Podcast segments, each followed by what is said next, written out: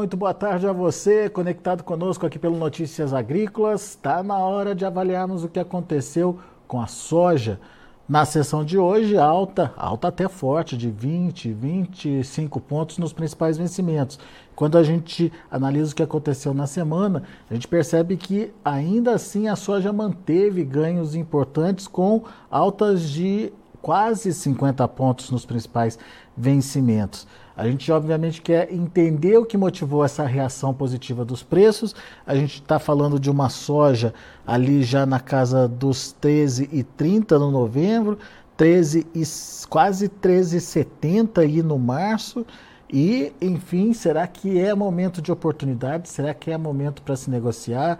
Enfim, quem traz detalhes para a gente, até porque Aaron Edward é especializado em planos de comercialização, Está aqui com a gente já o Aaron na tela. Seja bem-vindo, meu amigo. O que, que aconteceu com a soja? Porque esse momento positivo aí para os preços, Aaron? Olha, a gente estava falando, acho que foi até semana passada, né? Olha, tem motivo de alto, tem motivo de baixo. Eu continuo otimista em relação à soja.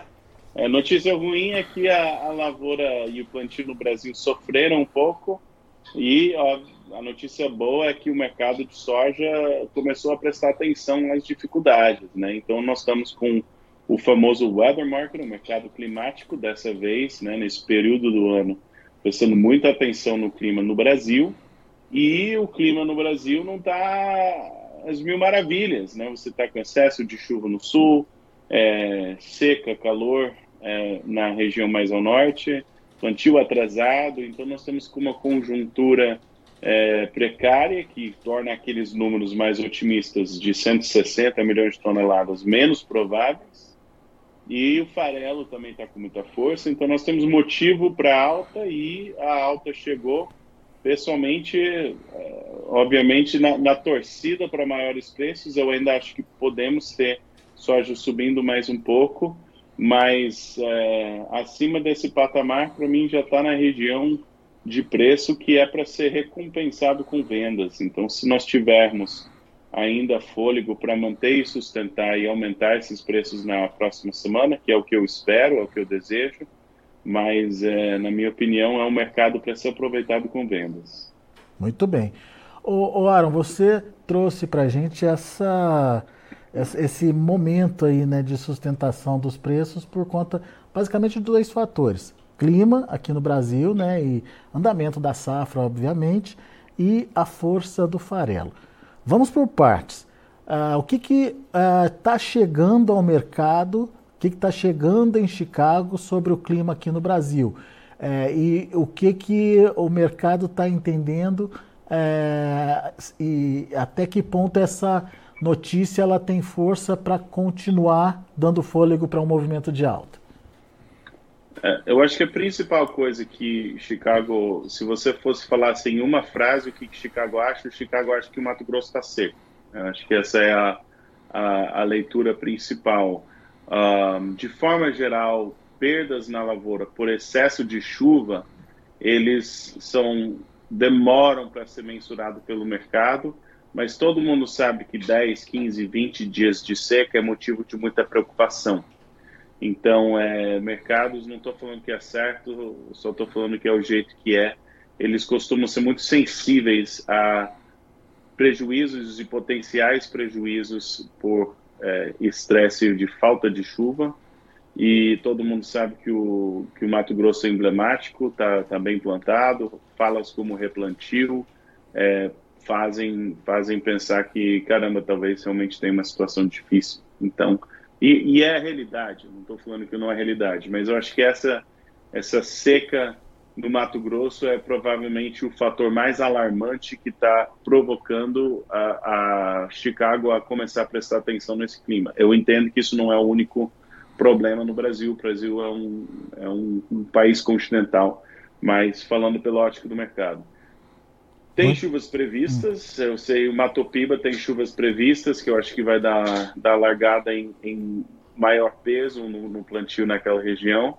É, muita chuva no sul, então tem, tem ainda muita história pela frente, por isso eu acho que dificilmente o que acontecer no clima esse final de semana vai ser motivo para achar que ah, é o fim é o fim de, de toda essa movimentação de alta. Então, eu ainda acho que esse mercado de soja tem fôlego, e se não tiver, se entrar semana que vem e a única recuperação foi essa recuperaçãozinha que a gente viu dessa semana, aí também é fator, na minha opinião, de ser muito preocupante. É, porque é um mercado extremamente fraco, né? extremamente fraco. Mas não é o que eu espero. Eu espero ainda mais uma, pelo menos uns 20, 30 pontos a mais eu espero e torço para mais do que isso. Muito bem. Então dá para a gente aguardar mais um pouquinho. Agora, você citou aí o farelo também como um dos fatores desse movimento de alta que ajudou a movimentar positivamente a soja em Chicago. O que está acontecendo com o farelo e, da mesma forma, o farelo tem força para se manter como um fator de sustentação dos preços? Com certeza ah, o farelo hoje, pela segunda vez, bateu num ponto de resistência em, em um patamar extremamente alto. Então, ele está solidamente em tendência de alta, não rompeu esse patamar. Se o farelo continuar subindo, se o farelo, o preço do farelo romper esse, esse, né, essa, essa resistência em cima e continuar subindo, aí você abre até mais espaço para o mercado da soja, ainda mais. É, então, isso pode ser muito bom. Só que, muito importante, na minha opinião, o produtor brasileiro ter consciência da seguinte coisa. A possibilidade de perder uma lavoura e perder uma lavoura são duas coisas muito difíceis e muito diferentes. Então, o que, que acontece? Se o Brasil produzir 160 milhões de toneladas, 2024 vai ter muita soja se o Brasil produzir 155 em 2024, vai ter muita soja. Se o Brasil produzir 150, vai ter muita soja. Então, assim, a quantidade de grão que você precisa tirar da safra brasileira para nós mantermos um quadro apertado de estoques é monumental e também precisa lembrar que se essa safra de soja no Brasil realmente for afetada de uma grande forma, o que você vai ter nos Estados Unidos, se a soja está cara, mas o milho está barato, você vai ter mais área de soja plantada ano que vem. Então, para mim, a, o tamanho dessa quebra que, que seria necessário para a gente ter aquele mercado de soja que permanece em alta dois, três, cinco meses, como a gente viu em anos anteriores, é pouco provável, na minha opinião. Eu acho que esse mercado de soja, mesmo achando que tem fôlego no curto prazo, é um mercado para ser vendido e ser vendido agressivamente, porque quando chegar o período da safra brasileira, não espero um patamar muito favorável de preço. Muito bem. Agora, é, diante dessa constatação, desse cenário possível aí, Aaron, qual deve ser a postura do produtor, principalmente o brasileiro? Olha, eu, eu trabalho é, com os meus clientes, trabalho com temporada de venda como um dos fatores. E, de forma geral, as vendas que a gente precisa fazer antes do período da safra, eu quero fazer até o fim desse mês. E com uma arrancada dessa, semana que vem, eu já vou começar a vender. É, continuando esse peso, já vamos começar a vender. Porque está na hora certa do ano para estar tá fixando vendas. Tem um risco climático é, agora, o que, que, é difícil? Você liga e você fala, vamos vender. Ele fala, poxa, mas a minha lavoura está ruim, estou atrasado o plantio, nem comecei a plantar, está com muita chuva, está com pouca chuva, e muito difícil de executar quando você olha para a lavoura e a lavoura está complicada. E o que eu tenho descoberto é que nem um piloto num avião, quando dá pane, ele bate aquele emocional difícil, então por isso que ele tem o checklist. E o plano comercial, dentre outras coisas, é a hora que bate o desespero, você abre teu plano e você falou, eu posso travar tanto, eu vou travar tanto. Esse era o plano quando eu estava descansado, quando eu não estava estressado, quando o clima não estava é, norteando as minhas decisões. Eu fiz esse plano e agora as oportunidades estão chegando e eu vou executar. E o plano comercial faz uma diferença tremenda. Para mim, ele é o alicerce da boa comercialização e ele é, é a ferramenta pouco utilizado que faz muita diferença. Então, para mim, agora, quem, quem, fez o plano falou: olha, vamos vender em setembro, já vendemos um, tanto, está na hora de vender E essa próxima semana, a não ser que a gente tenha uma queda muito drástica, segunda ou terça, está na hora de começar a vender e está na hora de, de, insistir nas vendas, na minha opinião. Muito bom. Você já falou uh, da necessidade de se ter um plano, né, um planejamento estratégico aí para fazer a, a comercialização. Eu sei também que você já deu, junto com a gente aqui no Notícias Agrícolas, um curso sobre essa questão, né, Aaron? É, e está abrindo a segunda turma para o curso, é isso? Exatamente. Foi, foi um sucesso, muitas pessoas gostaram, muitos mais pediram, e a gente falou, não, já tinha fechado a turma, mas vamos, vamos fazer de novo, né? Vamos atender quem não pôde participar da primeira vez. É, eu sempre falo, a boa comercialização é um pé dentro da fazenda, um pé dentro do mercado. Então, tem os fatores né, que, que eu trabalho com os meus clientes, do que eles precisam prestar atenção no mercado, mas para fazer o mercado trabalhar a favor da sua fazenda, você precisa saber o que sua fazenda precisa. E o plano, é, eu só ensino dicas práticas para você colocar no papel, montar uma planilha, de, repasse uma planilha de Excel para falar é isso, é assim que eu vou vender minha produção.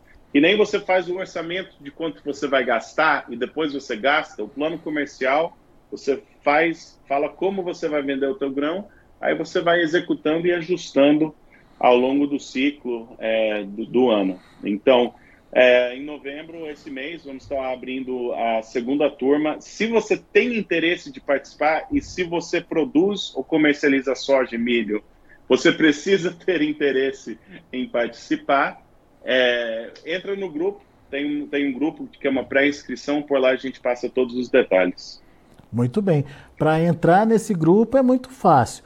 Você está vendo um link aí na nossa é, área de, de chat do YouTube, um link com o, com o escrito chat WhatsApp. É isso mesmo. É nesse link que você vai clicar para entrar num WhatsApp é, de pré-inscrição para o curso. É, pré-inscrição, onde você já vai poder interagir aí com o Aaron, os demais participantes, já vão poder trocar uma ideia do que está acontecendo com o mercado. Então, fique aí, é, faça aí parte desse pré, é, dessa pré-inscrição para isso, basta entrar nesse link que a gente está mostrando para vocês.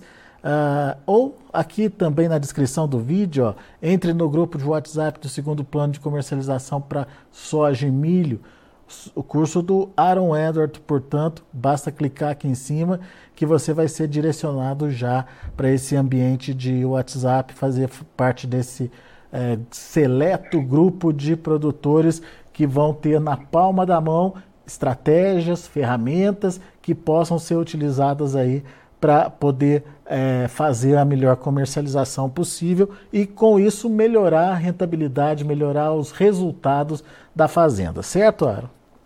Exatamente. É, a comercialização é a área que com menor esforço pode fazer a, melhor, a maior diferença na fazenda. E é, faz toda a diferença. É. Ora, o que a gente pode esperar para a semana que vem da soja, hein?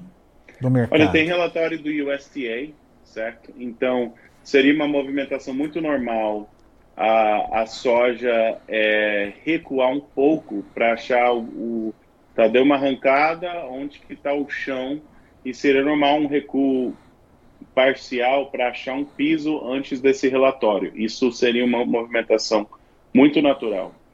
Se o clima se intensificar ou a seca se intensificar ou o mercado ficar mais preocupado e farelo for forte, aí talvez essa, essa movimentação de alta continua. Mas se isso acontecer e a gente está de 13,70 para 14 dólares ou além, para mim isso é uma oportunidade para você vender e vender agressivamente é, volumes para a safra nova. É, e você estava lembrando, né?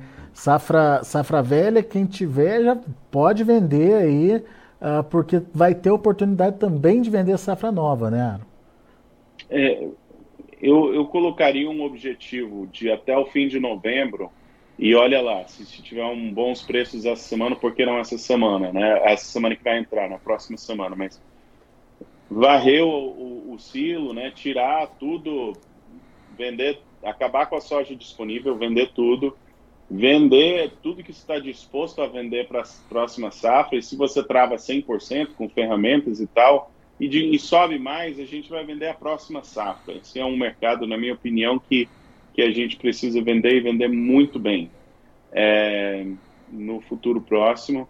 Mercados se ajustam, mas nós, a verdade é que nós não sabemos o, o, o fundo do poço desse mercado de soja, mas se o trigo e o milho são indicadores, é, o ano de 2024 não deve ser muito favorável para o mercado da soja, na minha opinião. Então, oportunidades que nós tivermos com risco climático, tiver uma arrancada semana que vem, a gente vende. Se continuar subindo, a gente vende mais. Se continuar subindo, vende mais. Se vendeu todo esse ano, vamos entrar no próximo ano. Mas vamos vender.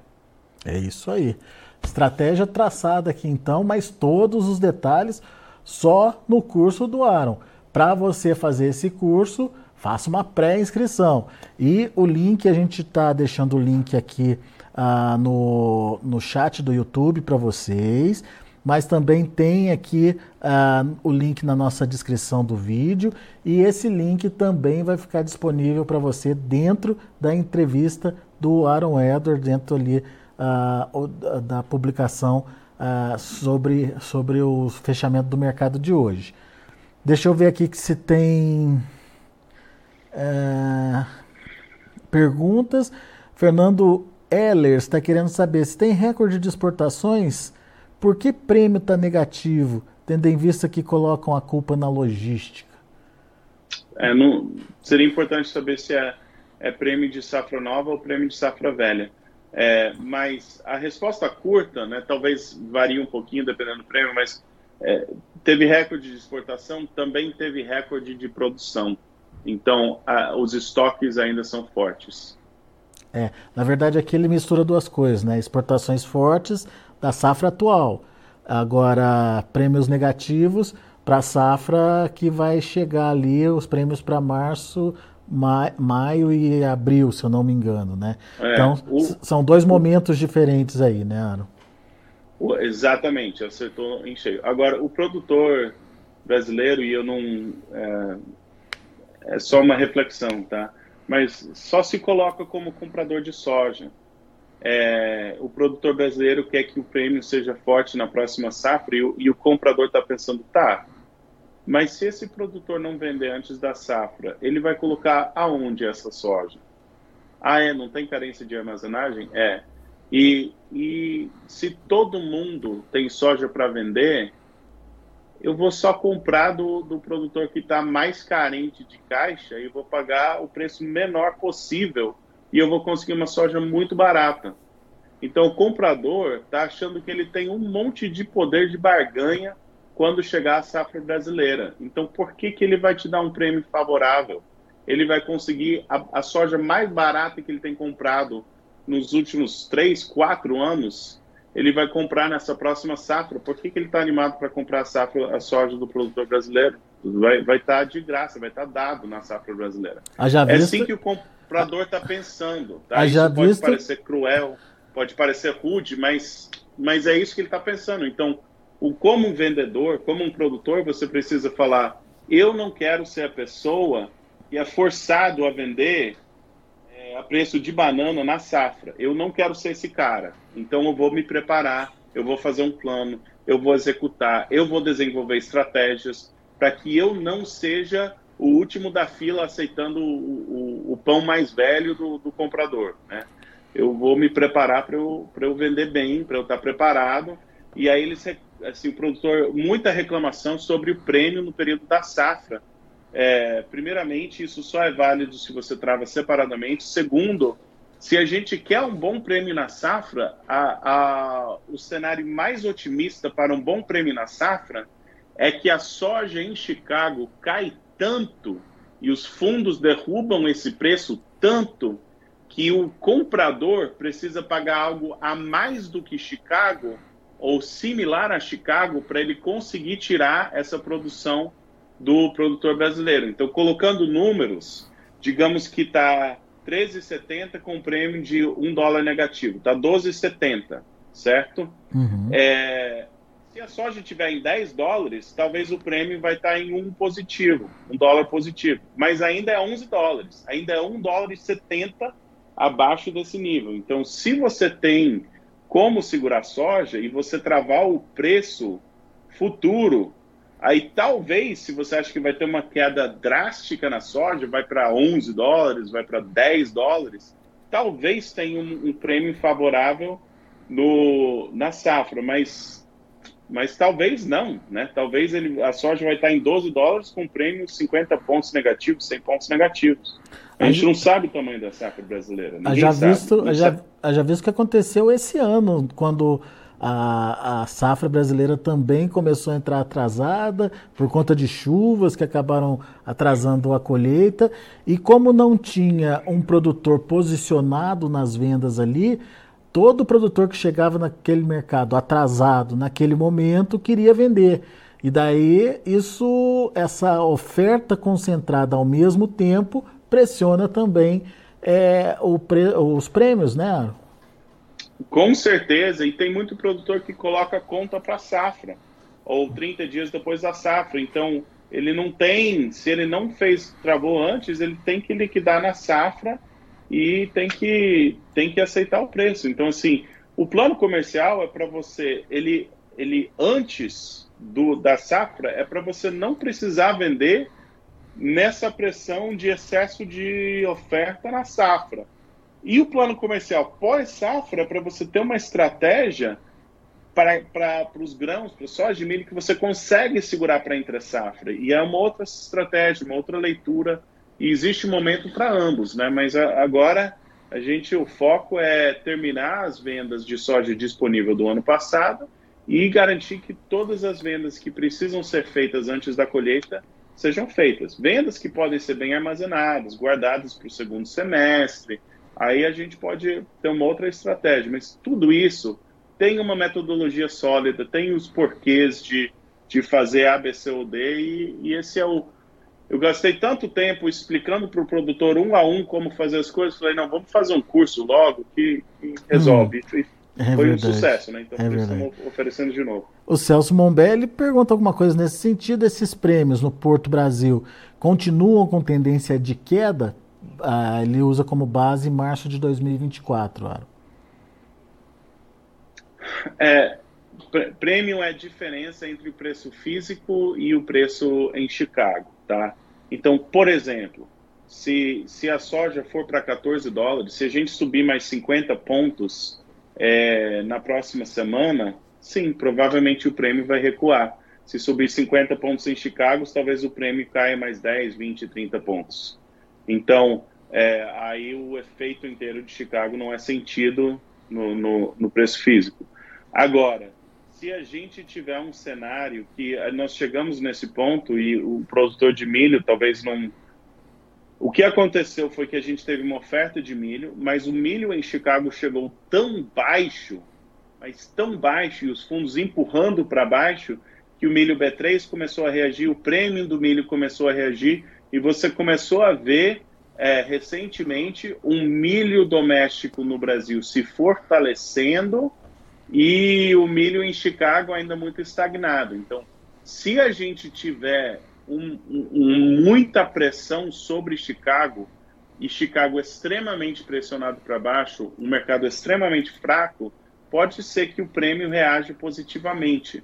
Mas esse é um cenário pior para o produtor brasileiro, que nem, nem, nem o produtor brasileiro estava feliz com o preço do milho no Brasil em setembro, em, em, né, em agosto.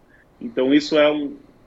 Ah, eu quero o prêmio melhor. E aí, muitas vezes, os produtores falam: eles acompanham o prêmio no Porto como se fosse fazer uma grande diferença, mas muda 10, 20 pontos, enquanto o Chicago na semana mudou 50. Uhum. Então é muito importante você, novamente, parece que, que eu estou batendo na mesma tecla, mas você precisa ter um plano de como você vai administrar essas coisas. E verdade seja dita, a não ser que você tem armazém próprio, caixa próprio, é, caixa saudável, é, e, e, como você administrar a sua posição de head, né, posição em Chicago, a parte é muito difícil você administrar o prêmio de uma forma que traz, traga resultados para sua fazenda. Então, é, é, uma coisa fácil de acompanhar. O produtor nos Estados Unidos gosta, no Brasil gosta de acompanhar o prêmio. É uma coisa que faz sentido, mas como ferramenta de comercialização, é, se você vê uma pirâmide, a base é você acertar as, o plano comercial. Em cima disso, é você acertar as vendas físicas e em cima disso é você gerir câmbio, prêmio e, e Chicago separadamente. Então, para mim, tem que construir esse alicerce. Eu não sei na operação de cada um onde cada um está e o nível de eficiência. Então, novamente, a gente tem muito bate-papo muito mais preciso dentro do curso, dentro dessa modalidade. Mas é uma excelente pergunta. Só que é, se você está esperando um prêmio forte, você provavelmente está torcendo para um Chicago muito fraco. Muito bom, muito bem. Bom, fica a dica aí para você que quer se aprofundar nessa história de comercialização, melhor momento, melhor estratégia. Não deixe de participar, clique ali no, no link que a gente está disponibilizando para vocês e já faça parte da pré-inscrição para o curso, uh, que logo mais o Aaron vai anunciar a data aí, vai é, trazer mais informações para a gente. Mas não custa ser o primeiro a saber, estando ou participando aí dessa lista de, é, de, de, de, convidados mesmo a acessarem aí o curso, tá certo? Aaron Edward, meu amigo, obrigado mais uma vez pela participação conosco aqui no Notícias Agrícolas. Ah, o Aaron continua de olho no mercado e vai nos avisar qualquer novidade, qualquer mudança de trajetória aí ah, do, do, dos preços lá em Chicago, aqui no Brasil, enfim, tudo para te manter o melhor é, produtor, o, o, produtor mais bem informado do Brasil. Combinado? Aaron, obrigado. Mais uma vez, volte sempre. Disponha. Um abraço. Abraço. Tá aí. Aaron Edward trazendo as informações do mercado hoje e fazendo um convite para que você participe da segunda turma do curso uh, que vai ensinar você o melhor momento de fazer a sua comercialização, vai te dar dicas e ferramentas importantes para melhorar aí a comercialização para soja e para o milho. Vamos ver os preços, fechamento do mercado lá na Bolsa é, de Chicago e depois a gente é, dá uma olhadinha na, no milho e no trigo também. Olha aí a soja subindo bem hoje, altas de mais de 20 pontos nos principais vencimentos. Novembro fechou a 13 dólares e 30 centes por bushel, 26 pontos de alta. Janeiro 13,54, alta de 25 pontos mais 75. Março 13,68, subindo 26,5 e maio 13,80, alta de 25 pontos mais 75. São os números da soja. Vamos ver como é que trabalhou o milho.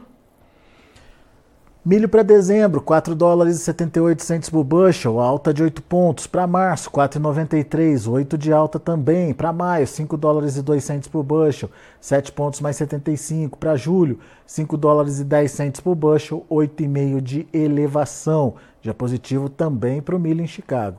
Vamos ver o trigo. Também encerrando de forma positiva, dezembro 5 dólares e 73 centos por bushel, alta de 7,5 para março 5,99, 7 de alta para maio 6,17, 7 pontos mais 25 de elevação, para julho 6 dólares e 32 centos por bushel, subindo 6 pontos mais 75. São esses os números já de fechamento do mercado lá na Bolsa de Chicago. A gente fica por aqui. Agradeço a sua atenção, a sua audiência, a sua companhia. Notícias agrícolas, informação agro relevante e conectada.